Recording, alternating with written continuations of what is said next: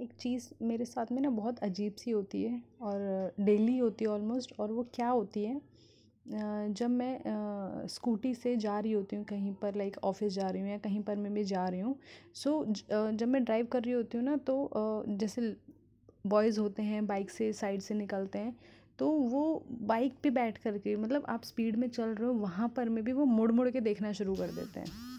Like अगर वो आगे बैठे, ठीक है, एक बार मुड़े निकल गए, बट अगर कोई पीछे बैठा है, मान लो दो लड़के बैठे हैं, एक चला रहा है, एक पीछे बैठा है तो पीछे वाला तो ऐसे घूरता ही रहता है कि पता नहीं वो क्या, चाह क्या रहा है।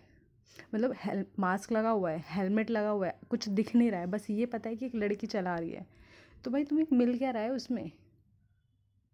मतलब समझ नहीं आता यार, ऐसे लोगों को मन करता है ना, वहीं स्कूटी रोक के ना दो बजाने का मन करता है कि तुम घूर क्यों रहे हो? मतलब कभी किसी लड़की को या तो तुमने स्कूटी चलाते हुए नहीं देखा है, या खुद कुछ ऐसा करते हुए नहीं देखा है। उसमें भी तुम्हें घूरने की पड़ी है यार। रोड पे तो सामने देख लो।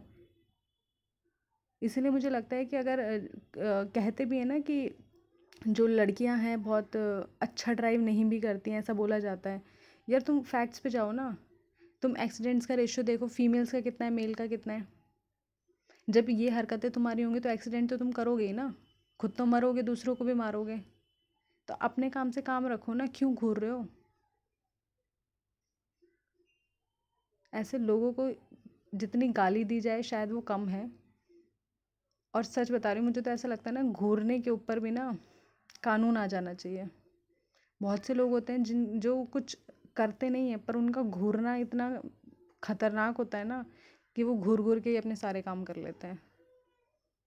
seriously are pissed off.